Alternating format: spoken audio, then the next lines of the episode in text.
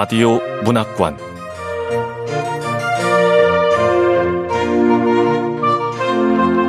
한국 단편 문학 특선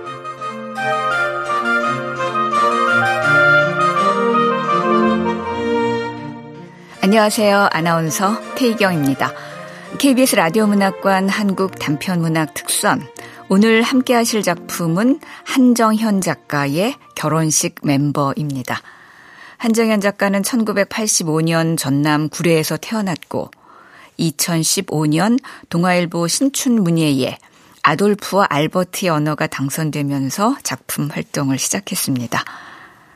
장편 소설 줄리아나 도쿄로 제43회 오늘의 작가상을 수상했습니다.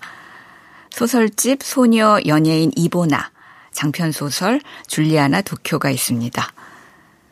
KBS 라디오 문학관 한국 단편 문학 특선 한정현 작가의 결혼식 멤버 지금 만나보시죠.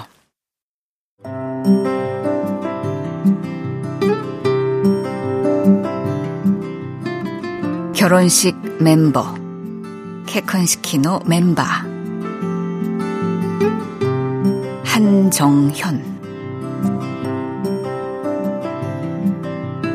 오랜만이라는 말과 함께 온 메일의 서두에는 받는 사람의 이름이 없었다. 이메일 계정은 나나가 석사 과정에 막 입학하고 나서 논문 포털 사이트에 가입하려고 만들었다가 방치해뒀던 거였다.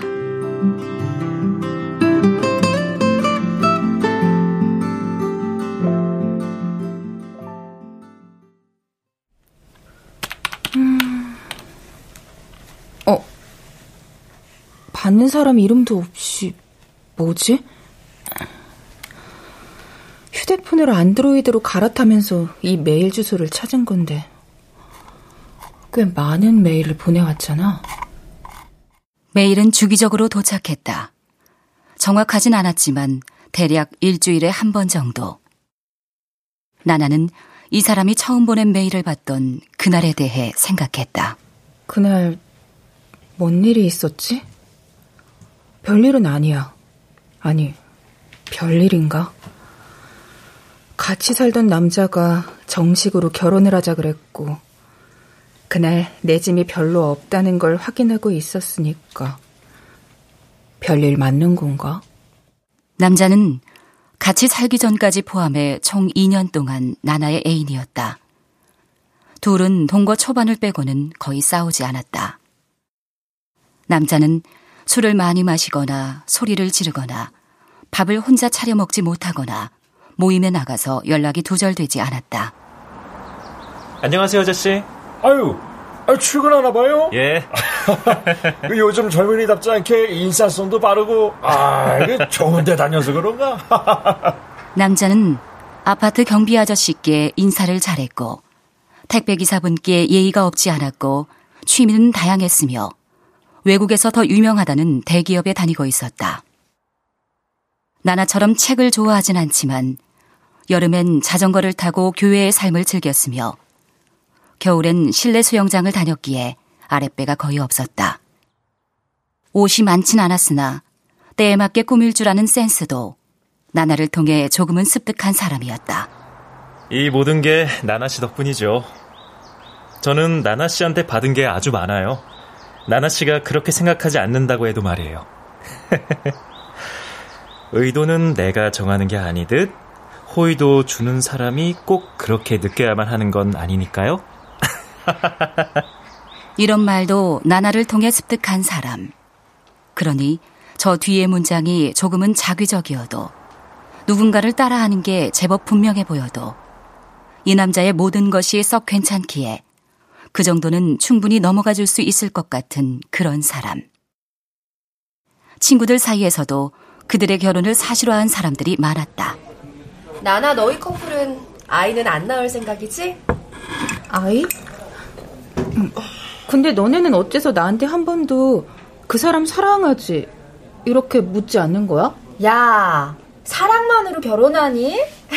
그래서 결혼이 언제라고? 아, 결혼.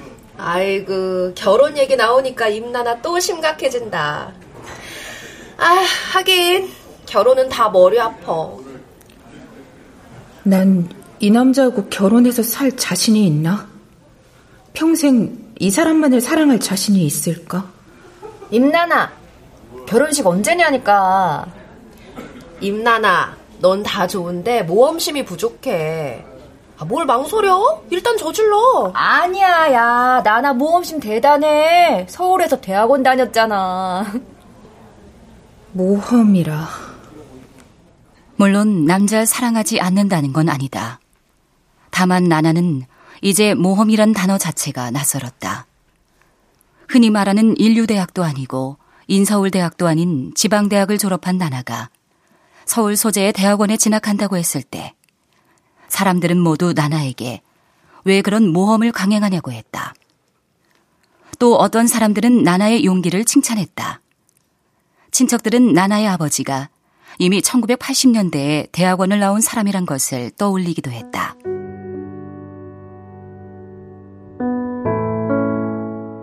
하지만 박사를 졸업하고도 시간 강사 일과 계약직 연구원 일을 하다 보니 모험심은 자연스레 사라졌다. 대학에서의 강의, 연구원이란 직함, 가끔 하는 번역으로 따낸 번역가란 타이틀. 그러나 타이틀 뒤에서 나나는 점점 작아졌다. 이제 모험은 고사하고 히키코모리가 되지 않으면 다행인 존재감만 남았다. 그렇게 모험심 부족의 임나나는 그러므로 마음속으론 글쎄요와 같은 목소리가 나올지언정 현실의 삶에선 일단 결혼을 해보기로 했다. 결혼이라는 건 단지 문서에 서명하는 거야. 최대한 가벼운 마음으로. 동거 포함 연애 2년의 해를 결혼 첫 해로 바꾸는 거지. 혼인신고를 하면 이제 누군가를 다시 만나야 한다는 생각도 없어질 테고, 대출이 가능한 금액의 전셋집을 알아보면서 자괴감에 빠질 필요도 없잖아. 나나는 결혼으로 자신이 가벼워질 거라고 생각했다. 하지만 막상 결혼이 확정되자 남자는 이제 나나에게 동거때와는 다른 책임감을 강조했다. 자, 이제 결혼식 날짜도 잡았고, 나나 씨, 우리한테는 앞으로 함께 만들어갈 미래가 있어요. 무거운 책임감을 가져야 한다고요. 나나 씨, 월 수입이 얼마나 돼요? 네? 아, 그게 나나 씨 수입이 얼마인지를 알아야 계획을 짜죠. 우리의 미래를 위한 계획. 나나는 돈 욕심이 없었다. 아니, 돈이 있어 본 적이 없어서 돈 자체를 생각할 필요가 없었다. 나나의 자산을 검토한 남자는 다음 날 마침 쓰던 A폰이 말썽을 부려 새로운 버전의 A폰을 구매하려던 나나를 가볍게 제지했다. 나나 씨, 이번에는 안드로이드 폰으로 써보세요. 요금제는 알뜰폰으로. 굳이 나나 씨가 A폰을 쓸 이유는 없잖아요. 지난번에도 할부금 엄청났었는데. 몰랐죠? 웃음까지 지으며 이렇게 말하는 남자의 얼굴엔 여러 가지 의미의 뿌듯함이 묻어 있었다. 나나가 모르는 경제 개념에 능통한 자신에 대한 자부심. 여태 그걸 모르는 나나를 질책하지 않는 자신의 너그러움에 대한 자부심. 나나는 곧 남자가 권유하는 휴대폰 기종으로 바꾸고 통신사도 변경했다. 기계일 뿐이라고 생각했는데 많은 게 좀 어지러웠다. 안드로이드는 처음 써본 터라 휴대폰 화면에는 자꾸만 로그인 화면이 떴다. 안드로이드 프로그램을 깔면서 나나는 안 쓰는 메일 계정을 찾아냈고 비밀번호도 찾아내야 했다. 당신의 1순위는? 나나는 오래전 자신이 설정해 놓은 비밀번호의 질문을 보고서 자신이 왜 그걸 중요한 질문이라고 여겼는지 잠시 생각에 잠겼다. 여러 번 실패 끝에 찾아낸 질문의 답은 나나를 다시 멈추게 했다. 질문의 답은 이러했다. 나, 임나나, 나 자신. 그리고 언젠가 나와 평생을 함께할 사랑하는 사람. 찾아낸 것만 있는 건 아니어서 무언가를 발견하기도 했다. 그랬다. 그날, 그때, 그곳에서 처음으로 이 사람의 메일을 발견한 것이다. 제목 없음의 제목으로 온 이메일.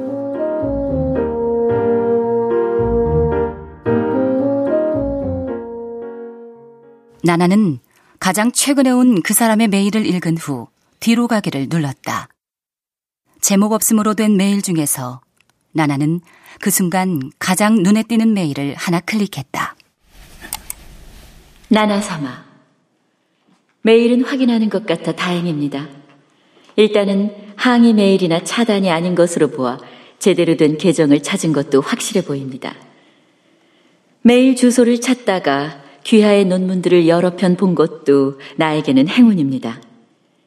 귀하의 논문을 사실 오래전부터 검색해오고 있었습니다. 그 중에서 제국 시기 류큐 왕국, 대만, 한국을 연결지어 일본 제국의 현지처 문제를 다룬 논문을 재미있게 읽었습니다. 식민지로 보낸 일본인들의 적응을 돕기 위한 제국의 계획 중 하나가 일본 현지에서 여자를 보내 식민지에서 가정을 꾸리게 하는 것이었다는 점. 뭔가 그런 말들은 자주 하잖아요. 국가와 가족은 비슷하다. 물론 가족제도 자체를 국가가 만들었으니 그렇겠지만요. 그러나 말뿐이 아닌 논문으로 읽으니 정말 흥미롭더군요. 아쉽게도 이와 관련한 내용으로 귀하가 후속 연구를 진행한 건 아닌 것 같았습니다. 그런가 하면 서울시 은평구에 산다는 이야기는 이전에 한 잡지에서 기사로 읽었습니다. 그곳은 번역가로 소개되어 있더군요. 이런 이야기를 쓰니 제가 꼭 무슨 다른 세계 사람 같기도 합니다만 어쨌거나 제가 귀하를 생물학적으로 출산한 것만큼은 분명하니까요.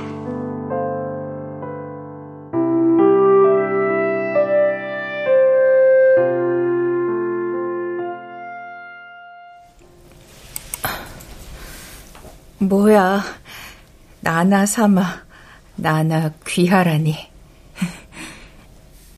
나나는 이 부분에서 조금 웃었던 기억이 난다. 나나는 귀하라는 말이 좋았다. 귀하라는 말은 나나가 남자와 결혼식 청첩장을 만들려고 이런저런 봉투를 비교해 볼 때 보았던 단어였다. 나나는 흰 봉투에 쓰인 귀하라는 말을 오래 들여다보았다. 자주 쓰지 않는 깍듯한 말. 귀하. 나나는 자신의 생물학적 어머니라고 알려온 사람이 자신을 귀하라고 부르는 게 좋았다. 아마도 나나가 아주 어릴 때 아버지와 이혼한 그 사람일 것이다. 나나는 아버지에게 이 사람에 관해서 제대로 듣지 못했다. 직업이나 나이는 물론이고 결혼 전 이름에 대해서도 듣지 못했다. 메일을 보내온 이 사람이 대만의 타이베이에서 태어나 어린 시절 도쿄로 이주했고 그렇기에 대만, 일본, 이중 국적자라는 것 정도만 막내 고모를 통해 들었었다. 언니, 나나도 이제 다 컸고 결혼 날짜까지 잡았으니까 지 엄마 얘기는 해줘도 되잖아. 아이, 그래도 목소리 낮춰. 오빠 들으면 난리 나니까. 이중국적자면 지금은 어디 살아요? 아, 네 낳고 얼마 키우다가 도쿄로 돌아갔어. 음, 맞아. 타이베이가 아니라 도쿄로 갔지? 도쿄에서 좋은 조건으로 연구 제안 받았다고 했던 것 같은데. 연구. 나나는 그 사람이 연구자란 정보 하나를 추가했다. 생물학적 어머니라고 밝힌 사람의 메일을 읽으며 나나는 문득 연구 목적을 핑계 삼아 5.18 유가족들의 오키나와 방문 여행에 통역으로 따라갔던 기억을 떠올렸다. 그곳에서 나나는 제조 일본인 여성 연구자인 경아 씨와 당시엔 아직 고등학생이었던 영소 씨를 처음 만났었다. 그때 영소 씨는 아빠가 5.18 때 돌아가시고 엄마와 오키나와로 왔다고 했었고 경아 씨는 조선적 제일과 결혼해서 도쿄로 이주했다고 했었다. 일면식도 없었던 셋은 동아시아 국가 폭력의 피해자와 가해자에 관한 이야기로 몇 시간씩 떠들곤 했었다. 그래서인가 나나는 이 사람이 자신의 논문을 이야기하는 부분에서 심장이 뛰는 걸 느꼈다. 나의 생물학적 어머니라는 이 사람의 메일을 그때 일본 갔을 때 받았더라면 나도 뭔가 가족 얘기를 할 수도 있었겠어. 그리고 그 설렘은 또 다른 기억도 데리고 왔다. 나나가 처음 대학원에 진학한다고 했을 무렵의 이야기다. 할아버지의 제사 때문에 나나의 집에 모인 고모들이 주방에서 나눈 얘기를 우연히 듣게 되었다. 어? 나나 머리 좋은 거 솔직히 지 엄마 닮은 거지. 오빠가 공부든 뭐든 제대로 했어? 아, 왜? 큰 오빠도 한다고 했지. 뭐 새언니가 더 똑똑했지만. 나나 듣는 데서는 아무 소리 하지 마. 아, 피곤해서 쉬러 갔는데 어떻게 들어. 새언니라면 엄마? 큰 고모는 나나가 대학에 들어갈 때까지 집안 살림을 해주었다. 큰 고모는 조금 이른 나이에 불임이란 이유로 이혼했는데 나나의 아빠부터 할아버지까지 모두 큰 고모가 큰 죄나 지은 사람처럼 대했고 나나네 집에 살림을 해주는 걸 조금은 당연하게 여기는 눈치였다. 나나는 그런 큰 고모의 새언이라는 말에 조금 움찔거렸다. 큰 고모는 한 번도 나나 앞에서 그 새언니의 존재를 말한 적이 없었다. 아유, 언니, 그때 오빠 이혼할 때 음. 오빠가 버티면서 이혼해주는 대가로 어떤 조항 넣었는지 기억 안 나? 나지 왜 안 나? 새언니 재혼 금지 조항 넣었잖아. 당연히 안 들어먹혀서 아주 센 통이었지만 아휴, 하여튼 우리 오빠지만 너무 정 떨어지더라. 아휴, 목소리 좀 낮춰. 막내 고모의 말에 큰 고모는 나나가 혹시 듣고 있는지 주위를 잠시 두리번거리는 것 같았다. 나나는 그런 고모들이 있는 주방의 문 뒤편에 서서 여전히 큰 고모가 차려주는 밥을 먹는 아빠를 떠올렸다. 한편으로는 완전히 다른 의미에서 나나는 자신이 이미 대학을 졸업했는데도 본인의 이름이 아닌 새언니라고 불리는 그 사람에 대해 잠시 생각해 보았다.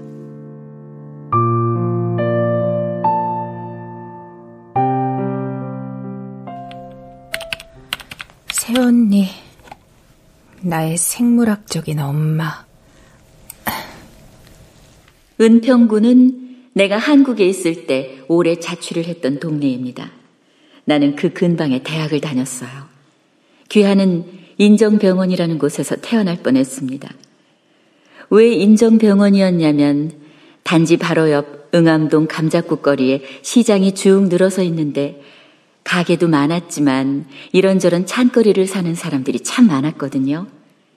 아이가 태어나면 가장 먼저 볼 수 있는 풍경과 분위기가 중요한데 나는 그런 것들을 보여주고 싶었어요. 지금도 감자국 거리에 시장이 있나요? 거기서 이런저런 한국식 반찬을 종종 사다 먹은 기억이 있군요. 이 메일을 읽은 다음 날, 나나는 응암동 감자국 거리에 가보았다. 내가 여기서 태어날 뻔했다 이거지. 같은 은평구라고 할지라도 나나는 그곳에 가본 적이 없었다. 나나는 불광천 가까이 살았었다. 집세도 비교적 저렴했고 대부분 나나처럼 혼자 사는 젊은 인구가 많았다. 나나가 응암동 집을 정리하며 아쉬워하자 남자가 조금은 난처한 표정으로 웃어 보였다. 아니, 대체 응암동을 왜 그렇게 좋아해요? 참. 그러니까 이 웃음의 의미는 다세대 주택에서 아파트로 왔는데 이 여자는 대체 왜 이렇게까지 우울해하는 걸까? 이런 의미구나. 지금까지 사귀던 사람 중에 결혼하고 싶은 사람은 나나 씨가 처음이에요. 결혼은 연애와 다르잖아요? 남자는 자기와 사귀던 여자들이 늘 자신과 결혼하고 싶어 했다는 점을 강조하고 있었다. 나나는 그때 무슨 대답을 했던가. 남자는 나나로부터 고마워요, 좋아요와 같은 말을 기대했을까. 정작 나나가 했던 말은 아, 음. 왜요, 나나 씨? 하고 싶은 말 있으면 해요? 아니,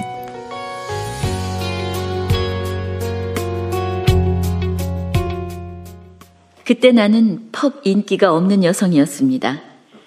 인기가 없다는 말이 사귀는 사람이 없었다는 뜻은 아닙니다. 나는 연애 상대자로는 꽤나 만만했던 모양입니다. 수업을 들으러 가면 쪽지를 꼭 받아왔으니 말입니다. 그런데 어느 순간 내가 한국에서 인기가 있는 여성이 아니라는 걸 깨달았습니다. 누구도 나와 결혼하지 않으려 했습니다. 왜 그랬을까요? 조금만 더 내 이야기를 해보겠습니다. 내가 처음 한국에 간 것은 1980년이었습니다. 대만은 1992년 단교 전까지 한국과 처음 교류한 나라로 각별한 사이였습니다. 심지어 대만에서 한국에 관한 연구 논문이 나온 건 1930년대부터였죠. 사실 대만은 식민 지배를 겪었지만 한국과 달리 일본에 대해 거부감이 덜합니다. 그것은 일본이 대만에 비해 조선에 좀 더 가혹한 식민 지배 정책을 쓴 까닭도 분명 있습니다. 물론 어릴 때 나는 그런 것을 알지 못했고 그런 이유 때문인지 일본 국적을 취득하기 전에도 이곳에서 딱히 내가 외국인이라는 생각을 하진 않았던 것 같습니다. 오히려 일본에서 한국으로 공부를 하러 가면서 그런 걸 실감했죠. 1980년 당시 대만에서 태어나 일본에서 오래 공부했고 대만 국적과 일본 국적을 동시에 가진 사람이 한국의 미시사와 문화사 연구를 한다는 것. 재미있는 건 나는 제일 교포도 일본인도 아니라는 점이죠. 그 당시 잘 만나던 사람들도 결혼 이야기가 나오고 내가 공부를 계속할 것임을 알게 되면 어느 순간 아이는 누가 키우느냐고 되물었어요. 사실 내가 한국에 처음 갈 때는 이중 국적자라 해도 일본 국적을 가지고 있는 게 가장 큰 문제가 되지 않을까 했습니다. 나는 비혼주의자가 아니었고 결혼해서 한국에서 살 생각을 했으니까요. 결혼에 관한 이야기로 되돌아가 볼게요. 아마도 귀하의 아버지를 만나기 전이었을 겁니다. 나는 당시 학교에서 선배와 연애 중이었습니다.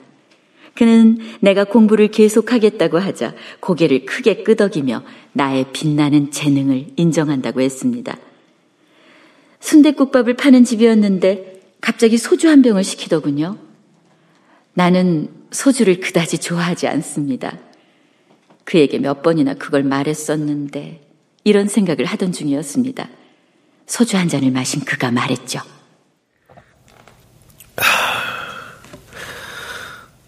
나하고 살기에 당신은 너무 열정적인 여자예요. 그는 자신을 키워주신 어머니 이야기를 꺼내기도 했습니다. 그런데 말이에요.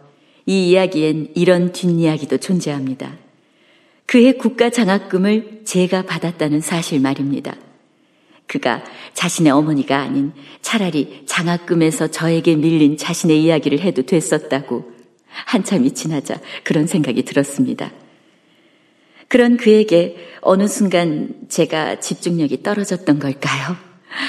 이별의 순간 저는 그 사람이 아닌 가게 주인이 틀어놓은 텔레비전 화면에 더 시선이 갔습니다. 1988년 올림픽 개최가 확정되었다는 뉴스였죠.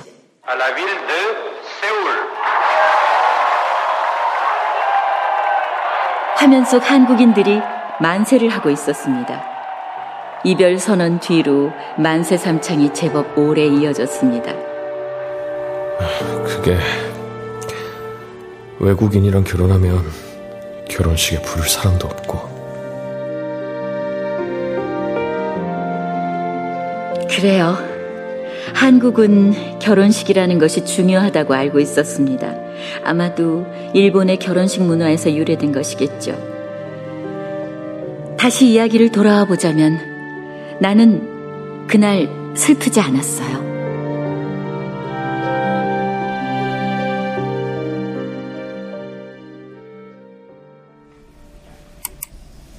팔팔 서울 올림픽이라. 나나는 그 단어가 참 어색하다고 느꼈다. 나나와 사귄 남자들은 모두 나나와 결혼을 하려고 하지 않았다. 모두 나나의 앞길을 응원해줬을 뿐이다. 그러니까 나나는 자신과 함께 살자고 한 유일한 남자인 그 남자에게 고마웠다. 한참의 시간이 흐른 후 겨우 답장하기를 누른 나나는 고심 끝에 맨 첫 줄을 썼다. 귀하에게 누구누구 씨도 아니고 누구누구 님도 아닌 귀하에게 나나는 자신이 시작한 메일의 서두가 제법 마음에 들었다. 물론 그 메일을 곧장 보내진 못했다.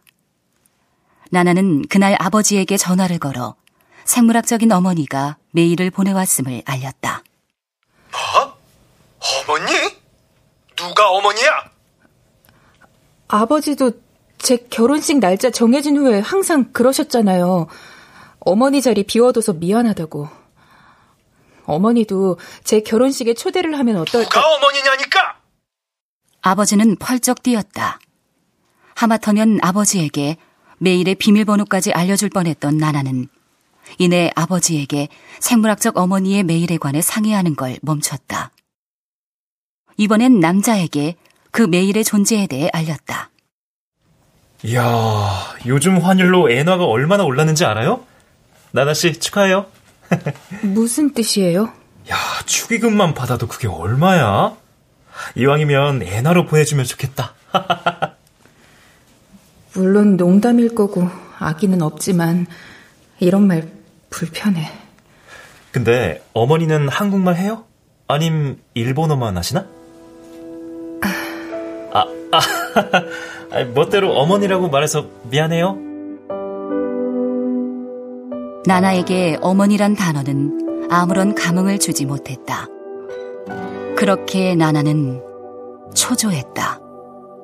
고마운 줄 알았는데 초조했던 거다.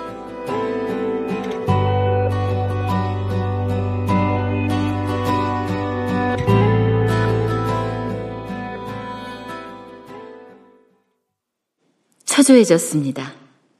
그 뒤로는 한동안 고고장도 다니고 클럽이라고 써진 댄스홀도 다니면서 남자를 만나보겠다고 하던 시절이 있었던 것 같습니다.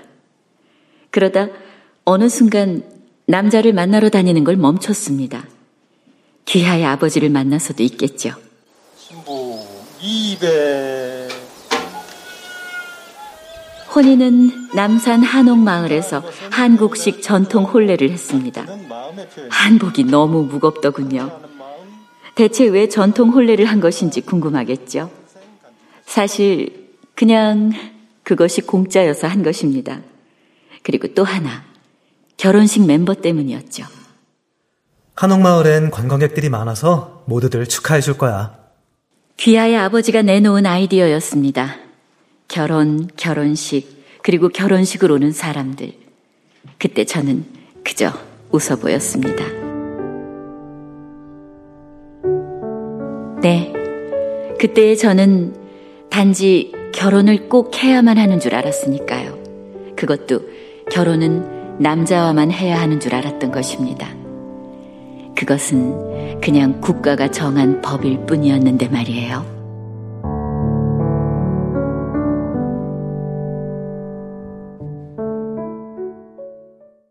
이 뒤로 한동안 메일은 오지 않았었다. 나나는 오래 메일을 기다렸지만 그뿐이었다. 답장을 하지 않았다. 나나에게도 일은 있었다. 나나는 그 사이 결혼을 파기했다. 나나는 이번엔 자신의 짐과 남자의 짐을 분리해 공간을 파악하지 않았다. 그냥 자신의 짐을 덜어냈다. 아버지가 전화했을 때 나나는 답했다. 겨, 결혼 파기라니. 대체 뭔 일이 있었던 거야? 별일 아니에요. 그냥 주말에 있었던 일이에요. 이 문장이 좀 이상하지만 정말 그랬다. 결혼 준비를 하던 어느 주말, 남자는 일이 많아 피곤했는지 자전거를 타러 가지도 않았고 수영장에 가지도 않았다. 남자는 종일 집에 있었다. 나나는 그 주말 동안 남자와 종일 집에 있었다. 나나는 남자가 머리를 말리고 난 후 죽지 않은 머리카락을 주었고 남자가 설거지를 하고 치우지 않은 음식물 쓰레기를 처리했다. 나나는 끼니마다 갓 지은 따뜻한 밥을 먹어야 한다는 남자를 위해 밥솥을 하루 세 번 씻었다.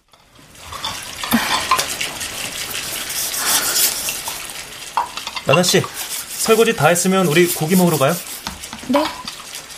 고기요? 생각해보니까 몇 년째 고기를 먹지 않은 것 같아. 난 매번 고기 싫어한다고 말했었는데. 뭐예요, 나나 씨? 아, 예. 가요.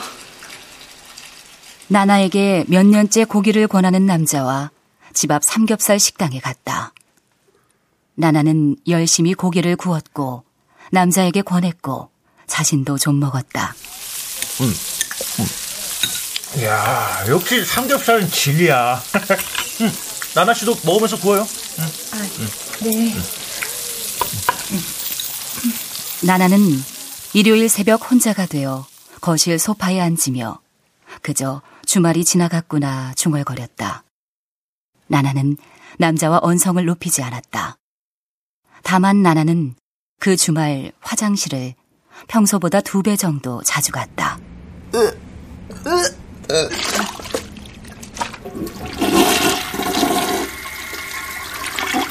먹지 않은 순간에도 위장은 일을 하는 것처럼 큰 소리를 냈다. 과민성 대장 증후군은 스트레스가 원인이라는 의사의 말이 계속 떠올랐다. 하지만 그저 주말이었다. 싸움도 없는 그 주말이 지나고 나나는 위장 통증을 잊었다. 다만 생각 하나가 통증보다 더 오래 남았는데 경아 씨와 영소 씨를 만났던 그 오키나와에서의 기억이었다.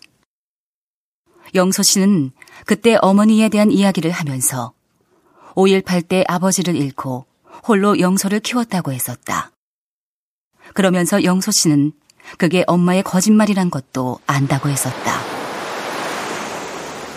영소 씨, 그게 무슨 소리예요? 엄마가 거짓말을 했다고요? 네. 그해 5월에 엄마가 사랑하는 사람뿐 아니라 엄마 친구도 실종됐거든요. 그 친구가 저를 낳아준 사람이래요. 엄마는 이걸 내가 안다는 사실은 모르지만. 그 오키나와 통역 여행의 마지막 날, 사람들과 함께 경자 씨가 한다는 식당에서 밥을 먹기로 했었다. 실제로 만난 경자 씨에게 나나가 통역을 맡았던 팀의 40대 남자가 이렇게 말을 했다. 아유, 여사장님, 혼자 재운동 안 하고 딸 키웠다면서요? 야, 여자 혼자 아이 키우는 거 정말 대단한데, 사장님이 남편분을 많이 사랑하셨나 봅니다. 예? 하여튼 요즘 한국 여자들 좀 배워야 돼. 정절을 지켜야지. 아야. 당신한텐 술 안 팔아. 아니, 왜 이래요? 저는 사장님이 훌륭하다고 치... 시작은 그 사람과의 사랑일지 모르지만 그 과정과 결과는 나 김경자가 만들었어요. 아, 취하셨으면 그만 가시죠. 네. 아, 그리고 의리는 왜 여자 혼자 지켜요? 그런 건 지키고 싶은 사람이나 지켜요. 그때 나나는 경자 씨에게 경외심마저 느꼈었다. 하지만 어느새 나나는 거기까지 생각하던 나나는 누가 앞에 있지도 않은데 세차게 고개를 저어 보였다.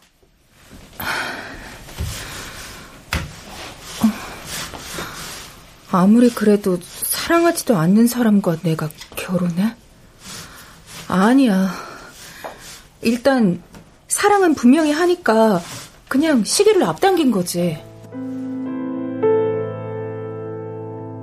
나나는 그런 혼잣말까지 소리내어 했다. 그렇게 남자와 나나는 그 다음 주말에도 종일 집에 있었다. 나나는 자신이 결혼을 준비하며 내내 남자와 붙어 있으면서 논문을 한 줄도 읽지 못했고 책 위에는 먼지가 쌓이고 있다는 사실을 깨달았다.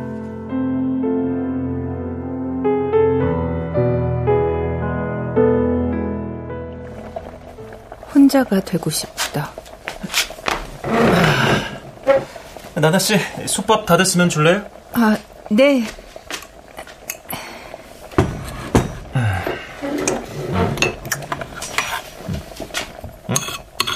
왜요, 나나 씨? 표정이 무슨 걱정거리 있어요? 혼자 있고 싶어요. 답답해. 네? 나는 매 끼니마다 갓 지은 밥이 아니라 빵이나 김밥, 떡볶이로 먹는 거 괜찮거든요. 누군가와 늘 붙어 있는 것으로 다정함을 확인하는 건 좀 억지인 것 같아요. 나나 씨, 두 사람이 하나가 되는 게 결혼이잖아요. 당연히 내 절반을 희생해야죠. 전처럼 내 시간 다 누리겠다는 건 이기적인 거 아니에요? 그러면 너는 내가 너를 위해 날마다 밥을 하고 집안을 치우고 살던 곳을 포기하고 움직인 건 어떻게 생각하는데? 그건 희생이 아니라 당연한 거야? 그리고 나나 씨는 평일에 줄곧 혼자 있잖아요. 일하는 것도 아니고 책 읽고 번역하는 게 전부인데 집에서 시간 많잖아요. 아. 나나는 잠잡고 입술을 말았다. 남자는 나나가 책을 읽고 논문을 쓰고 번역을 하고 집에서 살림을 하는 건 일이라고 생각하지 않는 모양이었다. 나나가 고개를 끄덕이자 남자가 웃었다. 그러나 나나는 그 웃음을 끝까지 함께할 수 없었다. 그로부터 일주일 후, 나나는 최종적으로 그 집에서 나왔다. 물론 그렇게 되기까지도 별일이 있었던 건 아니었다. 역시나 그랬다.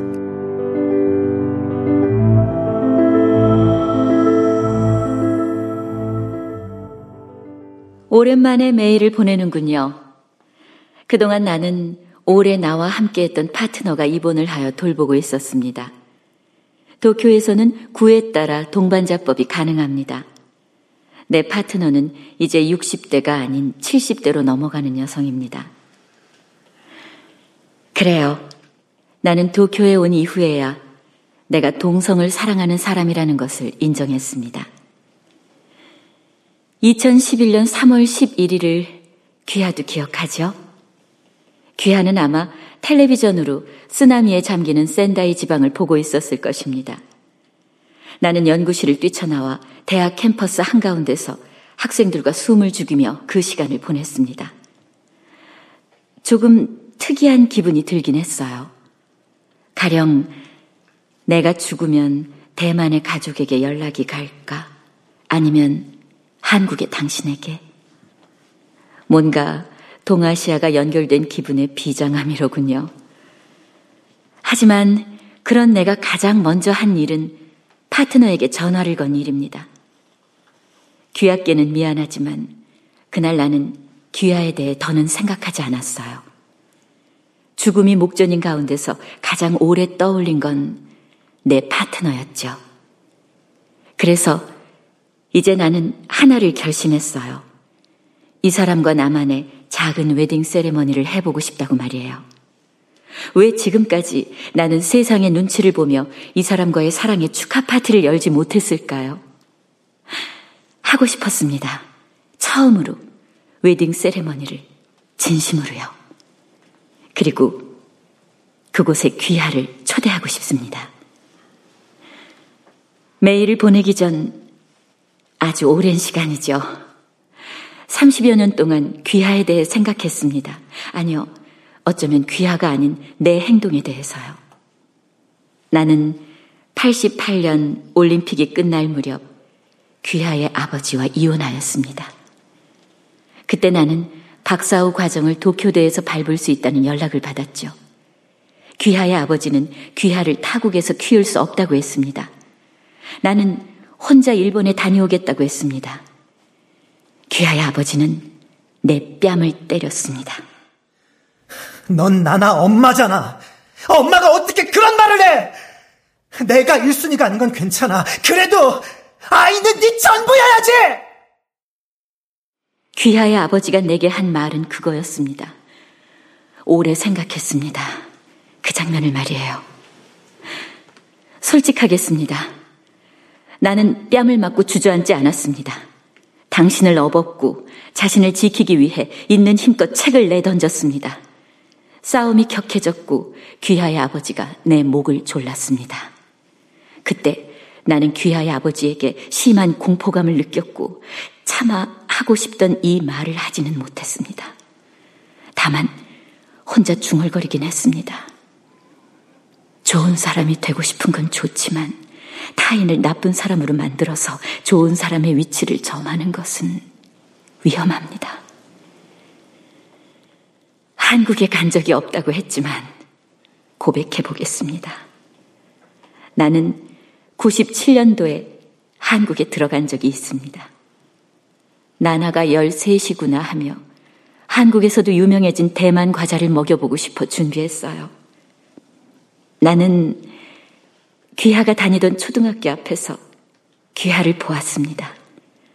대만 과자가 든 종이 가방을 쥐고 낯설기 짝이 없는 초등학생의 뒷모습을 오래 지켜봤습니다.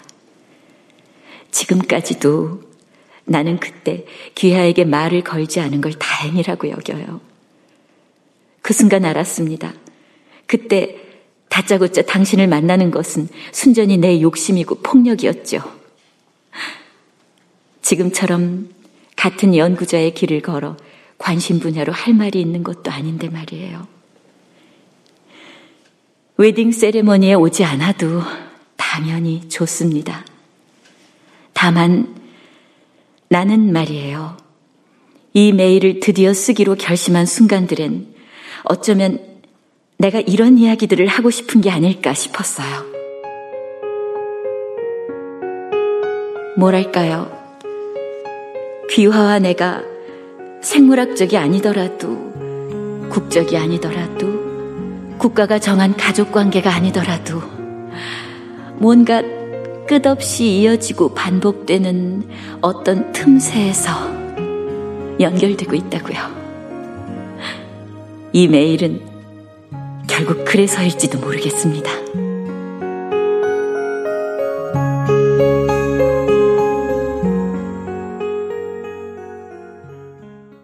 오랜만에 다시 온 그 사람의 메일에서 무언가 이어지고 반복되고 있다는 문장을 읽었을 때 나나는 자신이 결혼을 파기하자고 했던 그 주말의 일이 떠올랐다. 음. 음. 나나 씨는 밥 안 먹어요? 그랬구나. 넌 정말 좋은 사람이 되고 싶은 거구나. 나나가 그 집을 나오면서 남자에게 한 말은 그거였다. 별일은 아니었다. 아니, 이건 좀 별일인가. 결혼 파기 직전 어느 주말, 나나와 남자는 영화를 보러 가기로 했다. 결혼 준비 때문에 너무 처박혀 있는 기분이라는 남자의 말에 외출을 한 날이었다. 영화가 시작되기 전 화장실을 다녀오겠다는 남자의 휴대폰을 맡게 된 나나는 오래전 헤어진 남자의 전 여자친구에게 오는 문자를 보게 되었다. 비밀번호가 잠겨 있지 않은 남자의 휴대폰은 메시지가 그대로 노출되는 형태였다. 나나는 역시나 큰 동요를 하진 않았다. 다만 나나는 남자와 전 여자친구의 대화를 다 읽었다. 아무런 오해가 없는 대화였다. 오랜만에 안부를 묻는 전 여자친구에게 남자의 대화는 길지도 않았다. 나는 잘 지내. 너도 잘 지내라. 음, 질투가 나거나 배신감이 드는 건 아닌데 왜 나하고 결혼한다는 말은 하지 않았을까? 나나가 그걸 물었을 때 남자는 나나가 질투한다고 생각해 조금 기뻐한 기색을 보인 후 그래도 메시지를 본 것에 대해선 사과를 요구했다. 나나는 순순히 사과했고 질투가 아니라는 것을 해명하지도 않았다. 다만 나나는 잠시 후 다른 것을 물었다. 그런데 왜 저와 결혼을 결심하신 거예요? 나나 씨는 사고 칠 사람은 아니잖아요. 뭐 요즘은 바람도 돈 있는 사람들이나 하는 거지만? 돈. 또 시작이네. 아이, 나나 씨. 장난이에요. 우리 나이도 이제 결혼할 나이잖아요. 뭐 나나 씨 유전자도 나쁘지 않아 보이고 아이도 생각해야 하니까. 마침 영화가 시작된다는 안내원의 말에 남자는 얼른 들어가자며 나나에게서 팝콘을 가져가 들었다. 운동으로 잘 다져진 남자의 뒷모습을 보며 나나는 자신도 모르게 이런 혼잣말을 중얼거렸다. 넌 좋은 사람이 되고 싶은 사람이었구나. 그런데 좋은 사람이 되고 싶은 사람이 나쁜 건가? 아니지. 하지만 저 사람은 누구에게도 피해를 주지 않은 좋은 사람 맞나? 어쨌거나 나는 좋은 사람이 되고 싶은 사람과 결혼한 사람이 되고 싶었구나. 어쩌면 좋은 사람의 기준이 유전자일지도 모르는 그런 사람. 저 남자가 누군가에겐 정말 좋은 사람일 수도 있고 또 누구에겐 별로일 수도 있겠지만 적어도 지금의 나는 남들에게 좋은 사람 말고 내가 좋은 사람과 살고 싶어. 그냥 나는 내가 되고 싶다고. 그러니까 이제 그만해야겠다.